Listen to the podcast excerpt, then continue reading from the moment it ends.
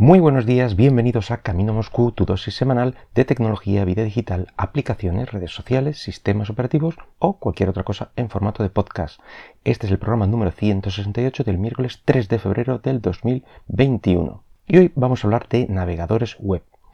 Y vamos a comenzar pues por el más popular que hay hoy en día, que es el Google Chrome casi seguro que tú también lo usas. He de decir que, bueno, pues cada cierto tiempo me encuentro con pequeñas píldoras que nos va dejando Google eh, en su navegador, que decir, no me lo encuentro yo eh, físicamente em, eh, mientras lo, utilizo, aunque no es mi navegador principal, pero bueno, no me lo encuentro yo físicamente, sino que, bueno, va soltando noticias y tal, y es entonces cuando, cuando nos enteramos de esas pequeñas cositas que o bien hace o bien quiere hacer como pequeños cambios o evoluciones, que si, yo que sé, que si quiere acabar con las cookies, que si quiere acabar también con las URLs, y son inventos ahí que va sacando, no todas llegan a, eh, implementarse, pero mm, digamos que tiene muchas ideas en, la mente para implementar dentro de, su navegador.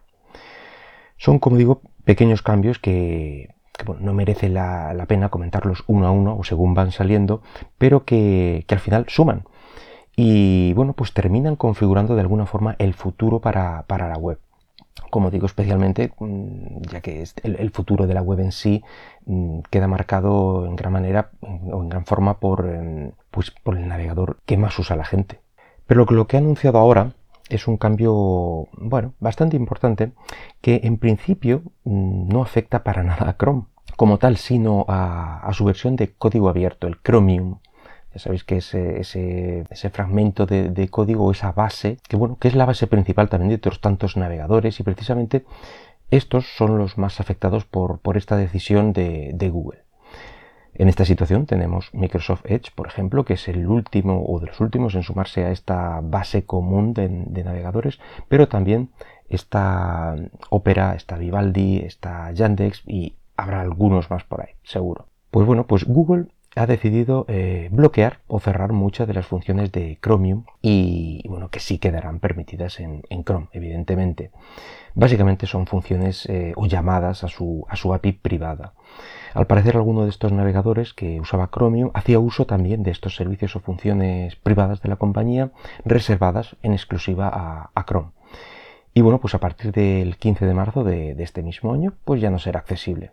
En principio, Chromium eh, está planteado pues, como una base de navegador, pero los servicios o el valor extra ya debe proporcionarlo a cada compañía. Así, Microsoft, por ejemplo, mm, añade sus propios servicios, su cuenta de sincronización de datos, todo este tipo de cosas que, eh, bueno, pues eso, que da valor precisamente a, usar o, diferencia un navegador de otro, ya que al final si todos están usando la misma base, eh, a efectos prácticos es lo mismo, renderizan igual, tienen la misma velocidad, ejecutan JavaScript con la misma velocidad, entonces eh, la, diferencia o lo que te decanta entre usar uno u otro, pues es esos servicios extra, esas pequeñas cositas que te facilita cada, cada fabricante. Dicho así, bueno, pues la, decisión de Google tiene esta lógica, pero la impresión que queda al final es que al igual que ocurrió con Android y bueno, todo este culebrón que hemos pasado con, Huawei, como digo, gran parte del, valor del software son los servicios. Eso es el, pozo que nos queda, que sí, que, Google amablemente bueno, cede ahí para, el uso y disfrute del público y desarrolladores, especialmente para este último colectivo, pues gran cantidad de software Incluso, bueno, pues eh, puedes sacar versiones basadas en él, etcétera. ahí ya reportas fallos, eh, aportas modificaciones que mejoren el producto final, en principio en favor de todos. Bueno, hasta que Google se canse y decida dónde está realmente el corte y qué permite y qué no permite hacer.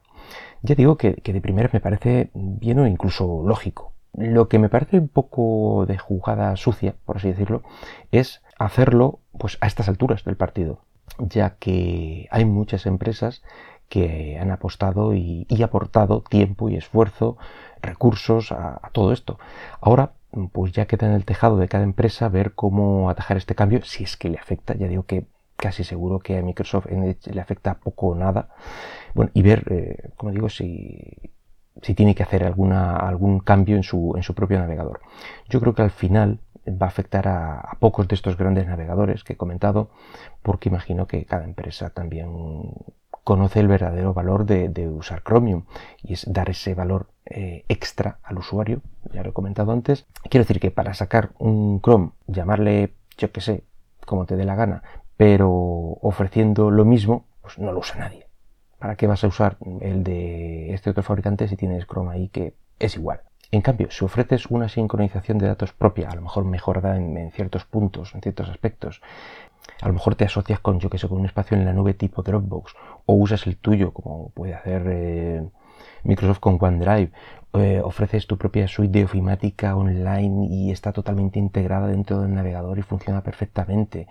Mm, bueno, pues puedes llegar a ser una alternativa muy interesante eh, a alguien que busque precisamente esa integración. En mi opinión, son los, eh, los desarrollos libres, mm, seguramente de la comunidad, que bueno, pretendían dar un, Chrome completo o casi completo, pero fuera de Google o de código totalmente abierto. Esos son los, los desarrollos que sí que pueden sufrir este corte de servicios y verse afectados eh, en la funcionalidad de alguna forma. Por ejemplo, eh, Linux Fedora, la versión abierta de Red Hat, pues tiene un paquete de Chromium y su responsable explicaba que, esta decisión haría que este navegador eh, resultara significativamente menos funcional, aunque parece ser que lo iban a seguir ofreciendo. Es el momento en que deben plantearse mm, realizar su propio valor añadido y servicio de sincronización, que es lo que parece ser que más les afectaba. Y bueno, otras distribuciones que también tenían su propia compilación de Chromium se están planteando mm, no suministrarla directamente mm, si realmente esa funcionalidad se, va a resentir. Esta situación pues ya la predijo el, CEO de Mozilla, eh, encargado del, navegador eh, Firefox, precisamente pues cuando Microsoft decidió migrar su, navegador Edge a, Chromium como base. Y dijo que eh, textualmente ceder el control a, una sola compañía es algo terrible. Pero bueno, mm, como aquí tenemos para todos, vamos a hablar también de Firefox. Y la decisión de no seguir dando soporte a las aplicaciones web. Me explico. Yo no sé si hacéis eh, mucho uso de, esta característica, bien en el móvil o bien en el escritorio, pero bueno, podéis probarla si no la habéis eh, utilizado hasta ahora eh, en Chrome, por ejemplo, y alguna web que disponga de esta tecnología. A mí particularmente no me afecta nada o casi nada esta decisión, ya que Firefox es mi navegador principal, ya que creo recordar que nunca he instalado una aplicación de estas de PWA, significa Progressive Web Application. Bueno, pues yo creo que solo lo he hecho, salvo para, lo he instalado para probar eh, qué era aquello, cómo funcionaba y bueno, al poco tiempo de desinstalarlo directamente. Porque realmente no es más que un navegador dedicado en exclusiva a, esa web. Hoy por hoy no tengo ninguna aplicación web que use tanto como para necesitar tenerla instalada en el sistema. Y en todo caso siempre he encontrado versiones instalables que sí que ofrecían algo más, como pues, YouTube Music eh, o la propia aplicación de escritorio de WhatsApp es algo de este estilo, pero ya viene con su propio navegador, por así decirlo, eh, integrado. Sabrás a qué, a qué aplicaciones me refiero. El caso es que mm, no es una gran pérdida, pero lo que sí es una pérdida es precisamente el, mm, perder características en casi la única alternativa existente a Chrome, pues nunca es bueno, porque puede hacer que pierdas base de usuarios si ya tiene pocos usuarios y le vas recortando características que puede que alguien le hiciera falta, pues mm, bueno, eso puede, puede hacer que eso se resienta. En fin, que esperemos que esto no se convierta en tónica habitual en Mozilla. Y nada más por hoy. Espero que el podcast haya sido de tu agrado y si lo deseas puedes dejarme eh, algún comentario por Twitter en arroba camino Moscú. Hasta luego.